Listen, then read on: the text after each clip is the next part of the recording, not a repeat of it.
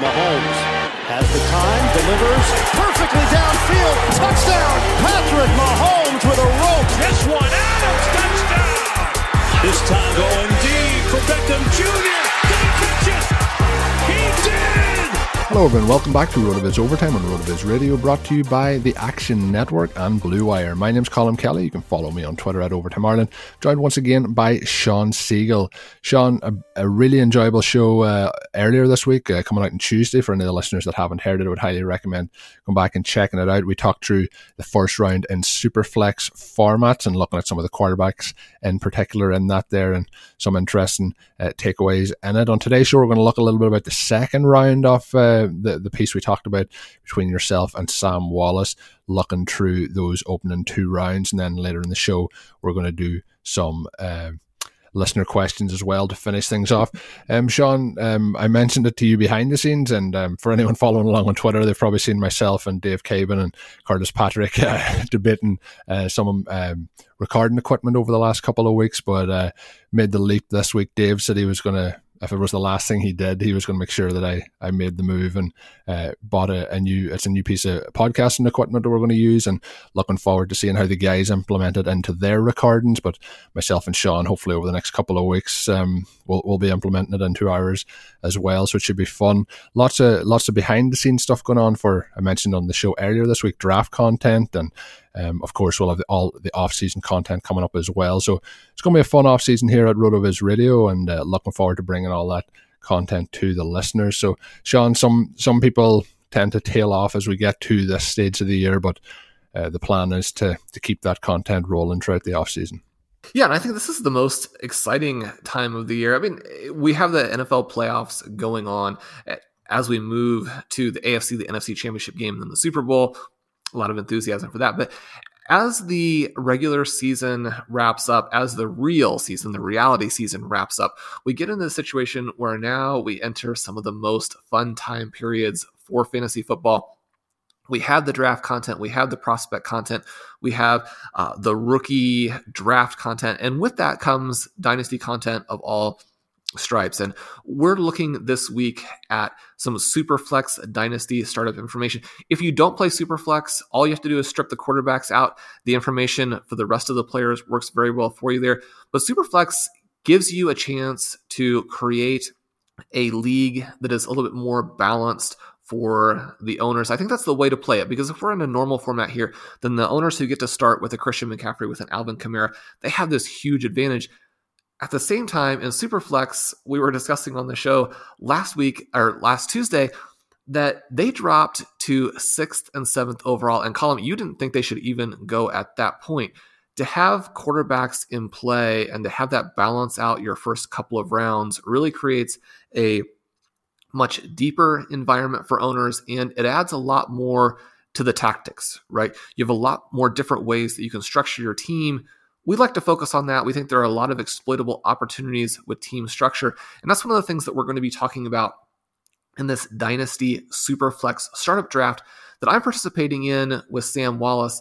It's a fun exercise where we each have six teams, we're alternating picks, and we're not just drafting the best guys, we're also trying to make sure that we have a good team. Now, most of the time, you want the best player available. That's even more true in Dynasty than it is in your regular formats but we have to make sure that we have the positions covered. We have to make sure that we're going into 2021, even though this is a, a fake draft, with teams that have a thesis for either competing or being ready to compete very shortly.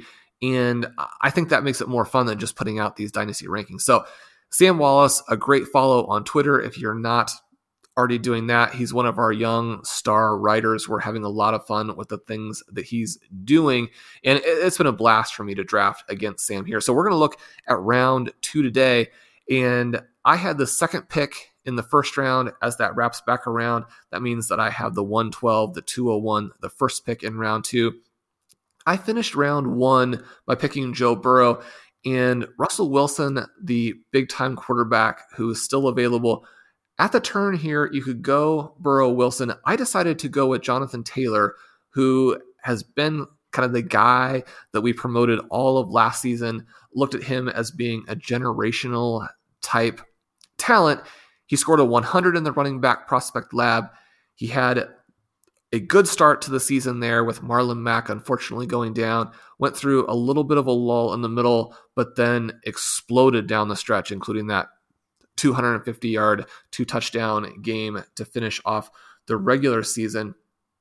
Colm, I decided to go running back here to balance out the positions a little bit and to take the young guy, even though he's not going to last maybe as long as Russell Wilson does, even though Wilson is much, much older. The thing that Sam points out here when he does pick Wilson with the next pick and says that uh, after he took Barkley with the 111, he figured either Burrow or Wilson would make it back to him and that he preferred Wilson. He points out here something that I have from my recent piece where Wilson's 4.0 passing fantasy points over expectation per game trails only Patrick Mahomes when we look at this last six year time period. But then he also points out, pulling up the Game Splits app, that weeks one through nine, 32 points per game for Russell Wilson. The rest of the season, only 19 points per game. That's a little bit of a concern. I think that Wilson is too good to sit down at that 19 point per game range. Obviously, we're going to expect him to bounce back to an extent, but the whispers, and they're not really whispers, I mean, they're uh, shouting this at the top of their lungs. The, the rhetoric coming out of Seattle is that they want to try and figure out a way to run the ball even more. Uh, there are ways in which this can work out for Russell Wilson, you know, with the play action passing, with the defense, you know, focusing on the run, with him getting back to these deep throws. One of the things that I talked about as well is that over that second half of the season, not only was he passing a little bit less, but his passes weren't nearly as deep. The defenses were figuring out how to take away Tyler Lockett, to take away DK Metcalf on those long bombs that he's so famous for. I think that that's going to all work out in 2021. But for anyone who is a Russell Wilson owner who saw how the first half of the season went, for them to come out and say, look, you know, we think we've got to go back to a less efficient way of playing as opposed to okay we need to make sure that we are staying ahead of the defenses that we're as a coaching staff able to adjust to what the defense is doing and to keep uh, being able to attack to keep doing the things that we do well that we're not just going to capitulate and let the defense take that away for them to not say that to instead say okay well we're going to run the ball into the line even though you know we don't have this kind of offensive line that can create you know Derrick Henry sized holes you know for me, that was kind of the tiebreaker that let me take the guy I sort of wanted to take anyway in Jonathan Taylor. Yeah, and I, I, agree with you. You know, my concern, I've mentioned this loads of times with uh, Seattle, has always been that they'll revert to what we kind of expected them to be over the last couple of seasons.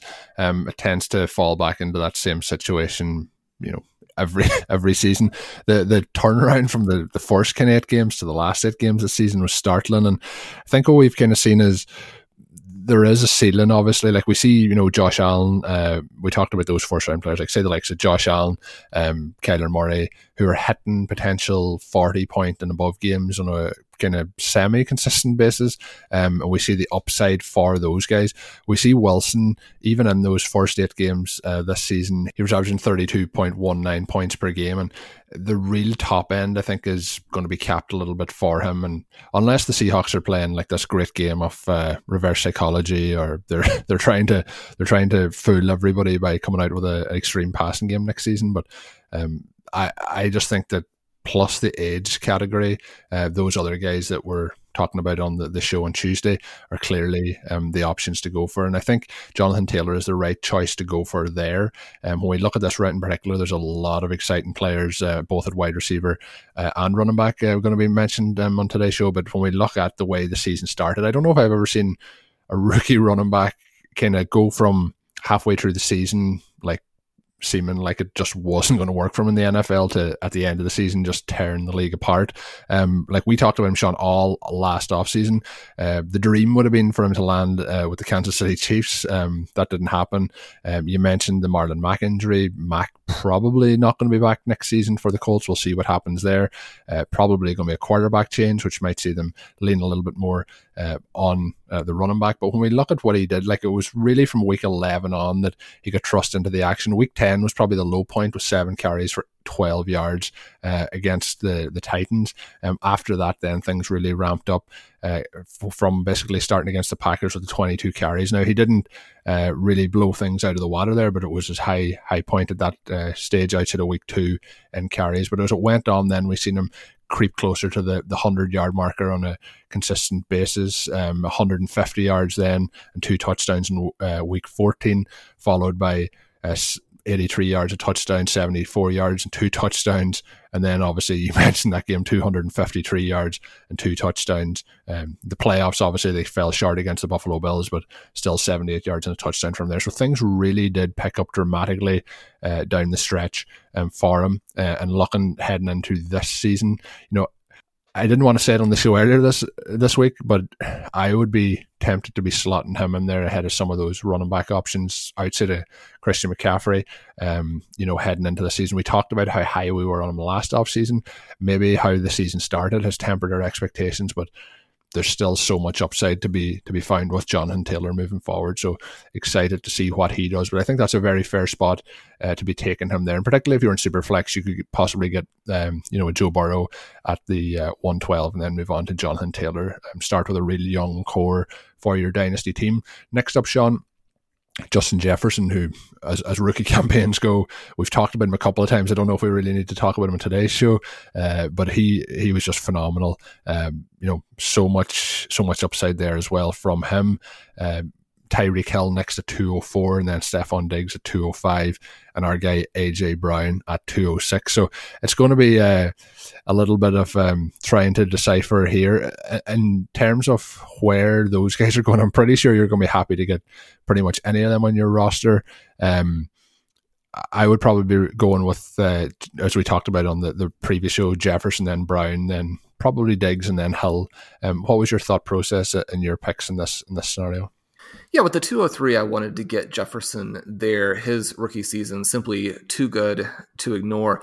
Uh, to give a little bit of a plug for one of our recent pieces, Blair Andrews, many listeners know him as the author of The Wrong Read. It's a series of analytics pieces that he does for the site. I think it's the best series on the internet. Uh, I, however, am biased. But if you haven't read his most recent piece. It, it's it's awesome, right? And it discusses how you go about doing prospect analysis, not just in terms of the things that are important, but some of the the theory behind it. Blair was all over Justin Jefferson last season, wrote about how Jefferson was the one guy who checked all the boxes. His newest wrong read discusses, you know, why that is important and how we can find the next Jeff- Justin Jefferson. So, if you didn't have Jefferson, or if you did, and you want to have the next one, and you're thinking, okay, I don't have a top two or three pick in this year's rookie draft, but maybe there's a guy out there anyway who can a year from now be someone I would have wanted to take with the 101 then I recommend checking that piece out on the site. Anything that Blair does is well worth the read, but you'll want to uh, read this one about Jefferson and how we go through the process of getting to where you know he is the guy. In terms of these picks, Sam had Hill with the 204. He says he likes him as the dynasty wide receiver one. It's very hard to argue with there. Hill's raw numbers are great. His peripherals are very good. You know, he's set there with Patrick Mahomes. The 205, I picked Diggs. We discussed on the show last week, we had this debate about the top four or five a dynasty wide receivers. That for me is a, is a coin flip between Diggs and AJ Brown. I went Diggs in this draft. Colm, before we go to the break, let me. I want to. You made a sort of a provocative statement in, in the last section there and said that you might consider Taylor above even some of the first round guys. Uh, throw out a bold prediction for us.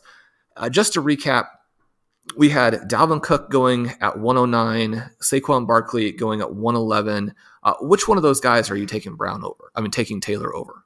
I think I would uh, take him over Barkley, certainly. Um, my rankings, if I was doing, I, I've I have a lot of concerns over what's going to happen with the Saints and Alvin Kamara. We've seen how his usage. So you're going to go even. You're going to go even higher for me on this. You're going to take Jonathan Taylor as the running back two. Yeah, I would I would have strong strong suggestions of putting him at the running back two heading into this season. I just think the upside's so high. I think like this season for Alvin Kamara, it's gonna be hard to beat those twenty one total touchdowns that he had. He had seventeen uh, hundred scrimmage yards. You know, I have huge concerns around the, the quarterback change. Um, if Brees does go, whether that's Winston or um, whether it's Taysom Hill, we'll see what happens. But I, that, I think it's probably going to be a reach for most people. But I think based on like where we would have had him, he had a started the season and just been consistent throughout rather than blowing things out of the water in the second half. I think we wouldn't have as many doubts. And I think based on his age, we would have pushed him up higher. So that's why I would certainly be putting him ahead of Saquon coming off the injury. Um, and then uh, I think that you know, based on his age and based on the, the other guys' age in terms of like Dalvin Cook, I think like those guys had high watermark seasons this year, and I, I think that it's going to be hard for them to repeat that back to back.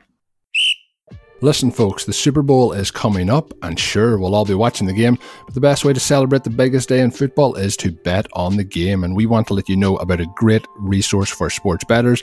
It is the Action Network.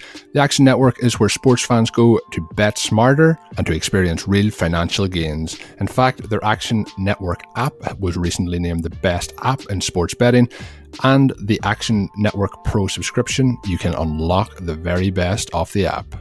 When you sign up for the Action Network Pro subscription, you can access the Pro Report, which includes expert projections for every game across all professional leagues.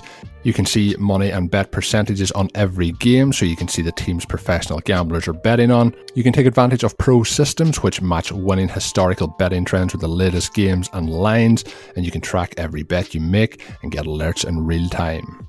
So if you're looking to bet smarter, an Action Network Pro subscription is the best way to get started. And as a limited time, our listeners receive a 50% discount off an annual Pro subscription. Just go to actionnetwork.com now and receive 50% off an annual subscription when you use the code RotoViz. This offer won't last long, so go to actionnetwork.com to sign up for a Pro subscription and use the promo code RotoViz to receive 50% off and start betting smarter today. So, Shawn, we move into it, I know I know there's a lot of players that we've talked about on recent shows. So maybe you know maybe the listeners want to hear more about those guys, but maybe we'll we'll bypass them for some of the guys we haven't touched on as much. And when we go through the, the next couple of wide receivers here on the list, we have CeeDee Lamb, we have DK Metcalf at the 208, we have Tee Higgins at the 209, Davante Adams at the 210, Brandon Aiyuk at the 211, and then George Kittle writing things up uh, at the tight end position then at 212.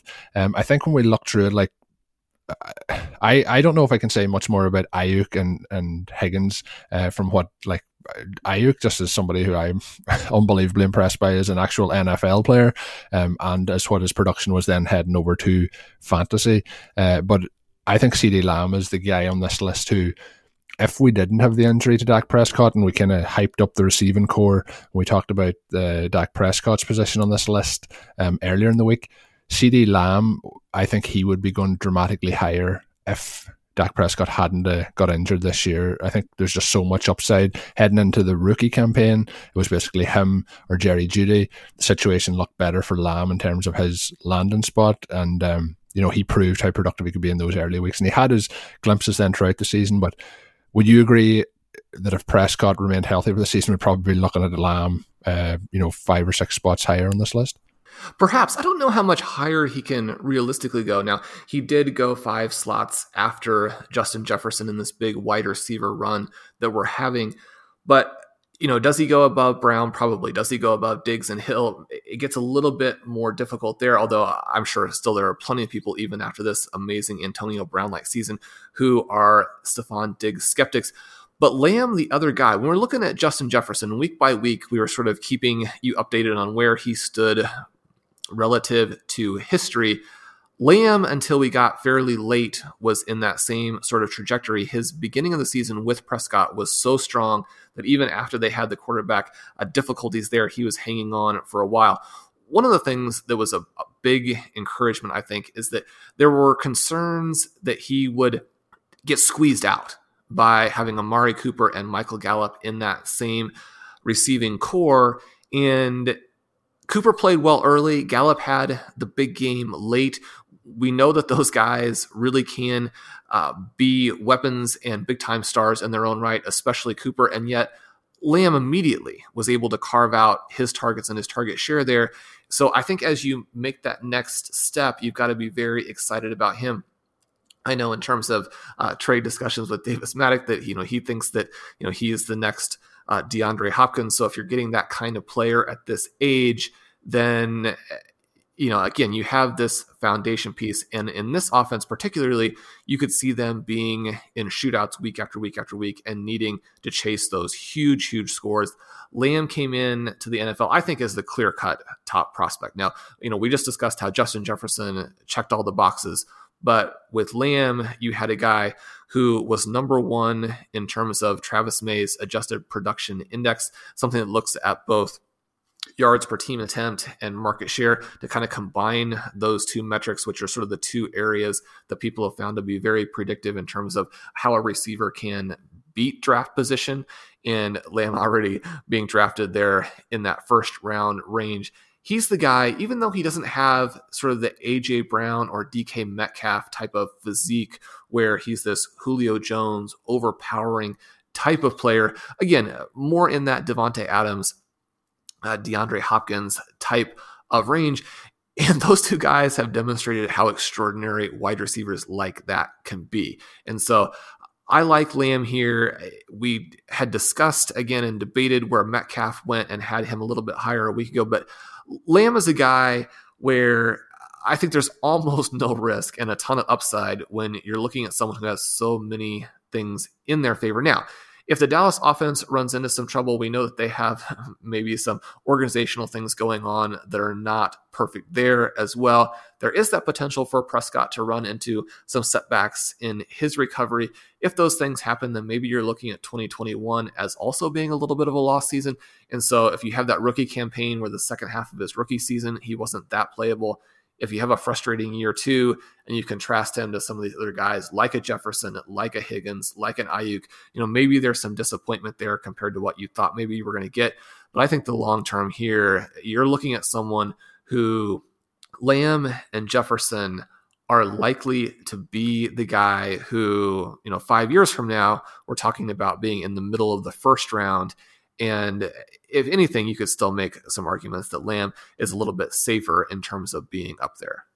Yeah, and I think the one thing I would say, and uh, we've kind of been touching on it kind of a little bit, but not directly uh, on recent shows is this um, rookie class in terms of what they've done and the second year class um, have just been phenomenal. Like there's a real influx of wide receiver youth in terms of like the likes of Jefferson, AJ Brown, CeeDee Lamb, DK Metcalf, Tee Higgins, you know, Aiyuk, all making this list. there's guys then that aren't even going to be talked about in today's show that are just so talented. And those opening kind of three or four rounds, there's so much different uh, wide receiver talent to, to get. And I think that's where when we link it in with what we talked about um, on on the show on Tuesday is if you get one of those kind of first five picks and get that core uh, quarterback position piece, and then like similar to what we'll be looking into our RB and our season long drafts, um, you know, you can start to plug in those young uh, and even uh, some of the veteran wide receivers to, to really fill that team out and give yourself a real strong core. Um, the other part, Shawn, you kind of mentioned it there as well. Like Lamb wasn't one of the players we really touched on on the, the recent shows when we were ranking some of those young uh, players. But I think that the one thing I think suppressing his value is the just the, the upside was capped based on the, the quarterback injury to to uh, Dak Prescott. So I think we could see real big things there. And similar, Tee Higgins is on the list at the 2.09. You know, his season, while it still continued to be impressive after uh, the Burrow injury, it, it wasn't you know able to continue at the same pace. So um, interesting there. Any of the other players, Shawn, as we get ready to answer the listener questions that you want to to mention um, through through the back half of that second round. I think that this was a, a, fun second round and an interesting second round. We know that with eight quarterbacks going in round one, and with the four sort of the big four at running back going in round one, well, that left wide receivers completely boxed out of that initial stanza. And for RotoViz listeners, especially, it was probably disappointing to see Sam and me go through this exercise where we didn't take a wide receiver in round one. But round two really bounces back. We have Taylor and Wilson start round two, but then we had nine consecutive wide receivers. And for me personally, I don't think there was really any even a possible option at running back that that wouldn't have been a reach. And yes, I think that tactically there is maybe a potential for quarterbacks to go in there. We actually went a long, long stretch then through round three where there were no quarterbacks. And so this is really the the time period and the area where you become what you want to be as a roster by making sure that you get those wide receivers. So round three, also very wide receiver heavy, and the tight ends starting to go in there. This is how I would want the draft to set up if we're going to build that foundation and we're going to have the structure that we need in order to have a dynasty, to not be packing in too many players from positions early where you're going to see that big decrease in trade value. So this is what I like to see. I, I really liked what Sam did. It, it, was interesting, I think, to see him take Hill, to see him take Davante Adams. Those are guys we really like. I think, Colm, they're players that you're even a little bit higher on than I am. Did you have any comments on the order of Higgins, Adams, and Aiyuk? You mentioned that you love Aiyuk there, but Davante Adams is your Green Bay Packers guy. Would you have been tempted to take him ahead of Higgins, maybe take him ahead of Metcalf? This is where the conversation gets into like right now versus two years down the line, depending on roster construction. And for me personally, I like to try and go for a league from the start. So if I was in a, a startup now, I like to have kind of a blend off the the veterans and the rookies. But Adams is at that age now where it probably is. I hope it's longer, but probably maximum two, two more years with Rodgers and Green Bay, and that would lead to question marks then around um, the quarterback play that he is going to be with. Although I think Adams probably is maybe almost quarterback proof, but I think Aiyuk's question mark is around who is the quarterback in San Francisco and what happens there. I think just what he's shown and his ability as a runner and um, you know basically yards after the catch, running the ball and receiving and contested catches. Um, you know I think there's huge huge upside between him and Tee Higgins. It will be pretty close. I've really liked Higgins and what he showed. But I just think there's more facets to Aiyuk's game in terms of the rushing ability as well to add in there. Um, so I probably would flip those two guys around. But again, like you mentioned earlier, with the the decision between like Diggs and Brown, they are uh, coin flips. Uh, you know, depending on if I had if I had drafted Tee Higgins in uh, a couple of leagues, I could be tempted then just to, to balance it out with Aiyuk and vice versa. So there's a lot of a lot of kind of other factors will go in there. But I think any of these guys um, in this round are of huge, huge interest. And the one thing, Shawn, that you mentioned is the way that obviously the draft went, and some of the readers or the listeners might have been a little bit disappointed there wasn't any wide receivers in that first round. But what I would say is if you're drafting in a startup with other players, there's a very high chance that you're going to see in this second round a number of running backs pop up in there, like you know, the, there's only one running back in here, and it's Jonathan Taylor, um, and that's going to mean that some of these guys can be falling into that third round for you. So if you're in a draft where hopefully there's some of those running backs going in that second round, pushing these guys down to you in round three, there's a possibility that you mightn't even have to choose between one or the other. You might end up with both on the roster. So that would be uh, the dream situation for me. I'm I'm assuming Shawn, that's the the dream situation for you as well. Yeah, and if you could end up with the sort of the overall top couple of picks if you're in that area to get a Patrick Mahomes, to get a Kyler Murray, and then can come back around and get Higgins and Aiyuk wrapping into rounds two and three. That would definitely be the dream scenario. Colm, we have some questions here about both startup drafts and rookie drafts. Uh, what are the listeners looking for, and and how does this relate to the exercise that we just did? Yeah, so it, it fitted in perfectly. We always look for those questions, and sometimes I'm better than others at looking for a tweet to, to get those questions. Sometimes the questions come in off the back of the show. So, uh, as always, you can send those questions in. We try to fit them into the topics as best as we can. And uh, Pia Toro had a question in terms of an upcoming rookie draft for his 16 team dynasty league. Uh, a bit different to to our league here uh, that we're talking about, but it's a one quarterback league, uh, six points per passing touchdown. He was saying, How early do we think Lawrence and Fields should be taken in that? So the tricky part in this is obviously we're talking here um, about uh, Superflex, and then we're going back to um, just standard standard format. So when we're looking at a rookie draft, Sean, and, and standard, wh- where do you prioritize the quarterback position? Um, you know, is it something that drops them down dramatically? Usually, you'll see the top end quarterbacks go maybe spot four, spot five, and then uh, towards the back of the first round for the rest. Where in those those startups, uh, if you're if you're in Superflex, they're probably going to go you know in that first, second, third range, depending on the, the other talent available. Obviously, last year was a little bit different with with Jonathan Taylor and uh, Edwards-Helaire there as well. Uh, this is such a tricky question when you get to 16 team because it is going to depend quite a bit on the quarterback situation for those teams who are in the first five or six picks. Uh, 16 team is going to be quite a bit different than 12 team because you do very quickly then get into a situation where you can very easily not have quarterbacks. I'm in a pretty cool uh, 14 team uh, league right now with Devi, where you know if you get locked out of the quarterback position, you're going to have to pay a lot in a trade, and uh, anytime that you end up having to chase these quarterback points, these quarterback situations, then your overall roster takes a hit. And in a situation now where we have so much potential for quarterback turnover in those players in the say 15 to 32 range, we have a lot of teams who could get uh, who, could have a different quarterback and could have a quarterback situation that we really can't project right now. I think there are going to be a lot of people who are hurt by this. It's going to also tie in with the next question that we have. And so I want to kind of bring this up right now. This really cool article that Dave Caban has put up for the site about how the quarterback position is changing. And this is what you need to do to exploit it in Dynasty. Uh, 2020, the highest scoring year for quarterbacks in league history. You have the highest quarterback one scoring from rushing points, but you also have the highest quarterback one scoring from the passing perspective. So you have the passing numbers jumping to an all time high, you have the rushing numbers jumping to an all time high from this quarterback one tier.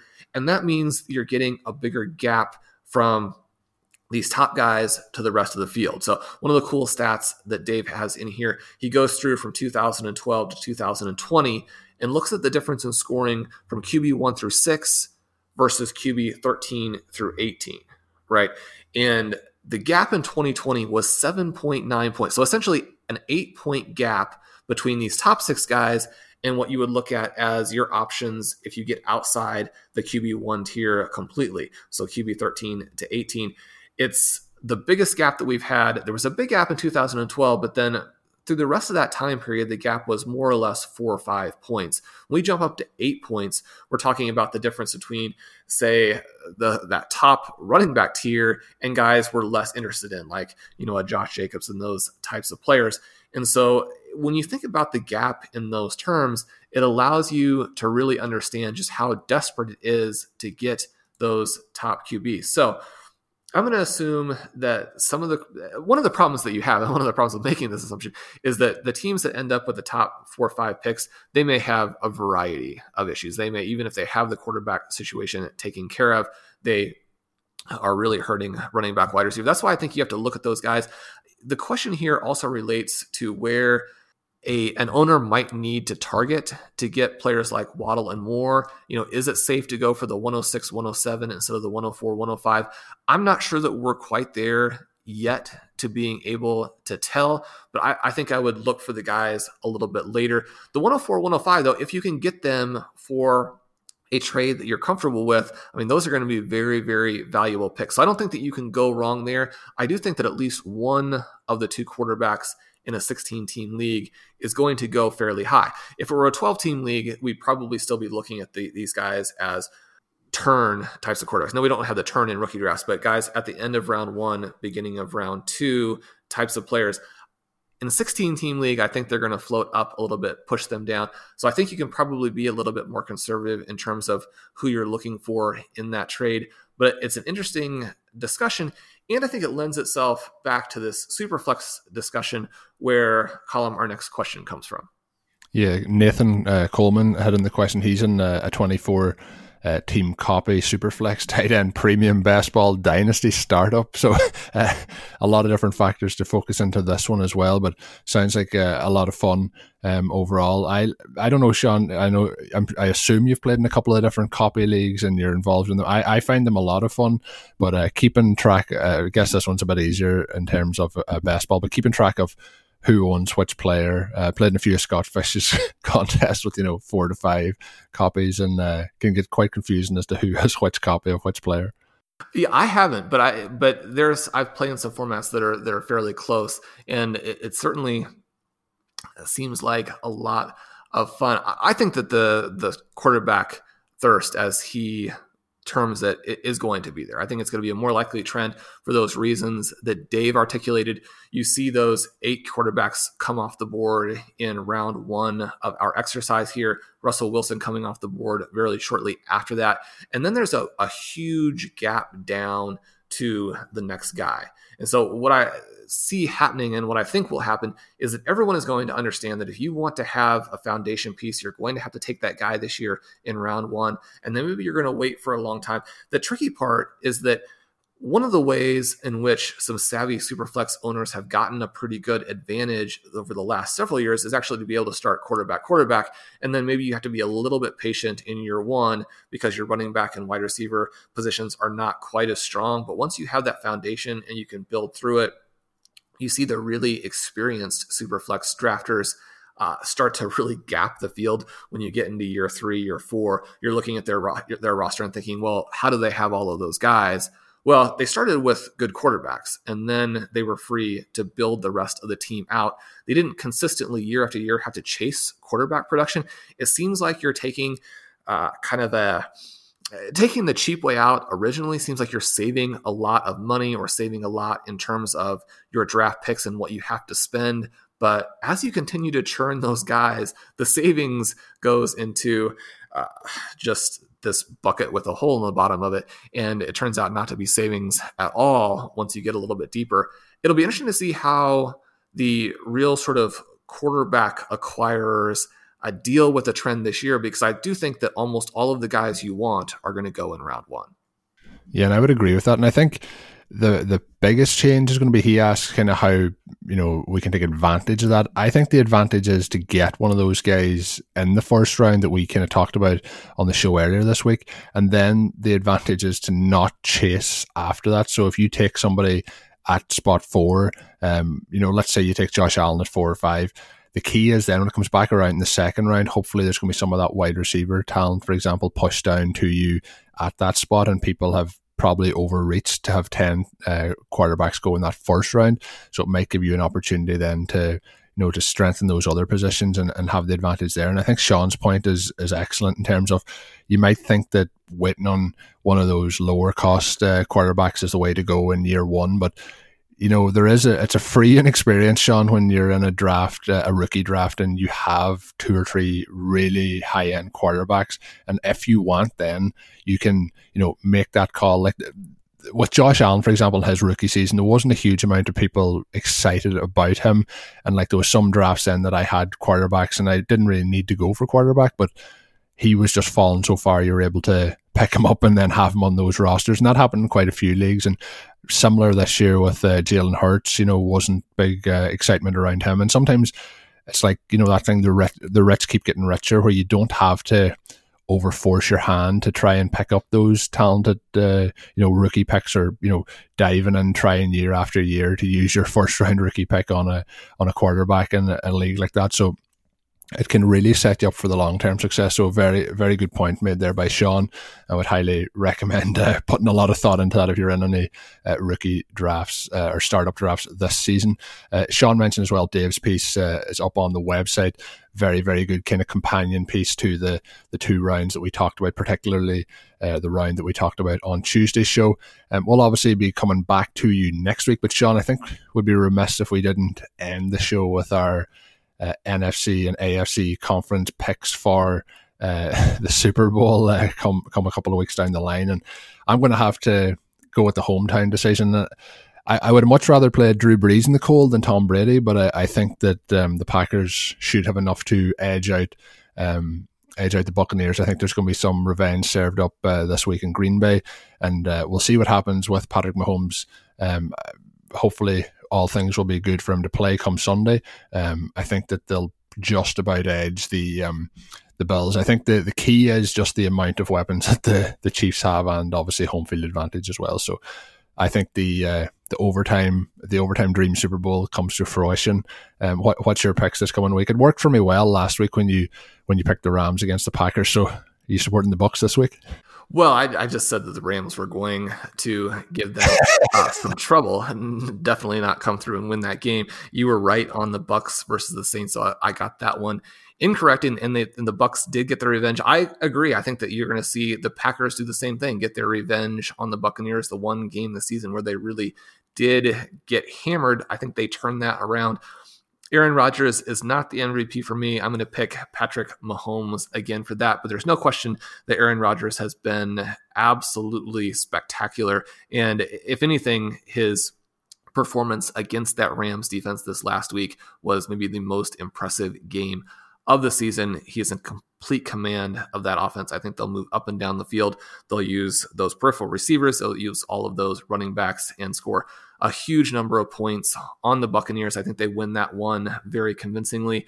The shootout game, and, and perhaps the most fun game that we're going to see this season will be the AFC Championship. I expect the Chiefs to come through as they have so many times in the last couple of years. We're recording this on a Tuesday. We don't have great information on whether or not Patrick Mahomes will play. We hope for his sake that he's healthy enough to do that and that makes that game the shootout and the spectacle that it deserves to be. I'm also picking the Chiefs Packers Super Bowl. And beyond that, what we're really hoping for is that these games live up to a lot of what we saw uh, getting to this point. Now, we had some weather games last week that weren't necessarily quite as fun, but Chiefs Bills, Packers, Buccaneers. This should be the best week of the season, and I hope that these games live up to the billing. I expect those four quarterbacks to come through with the types of performances that we don't get every year. Yeah, so let's hope uh, let's hope for some good games, um, and let's hope the listeners also enjoy watching in as well.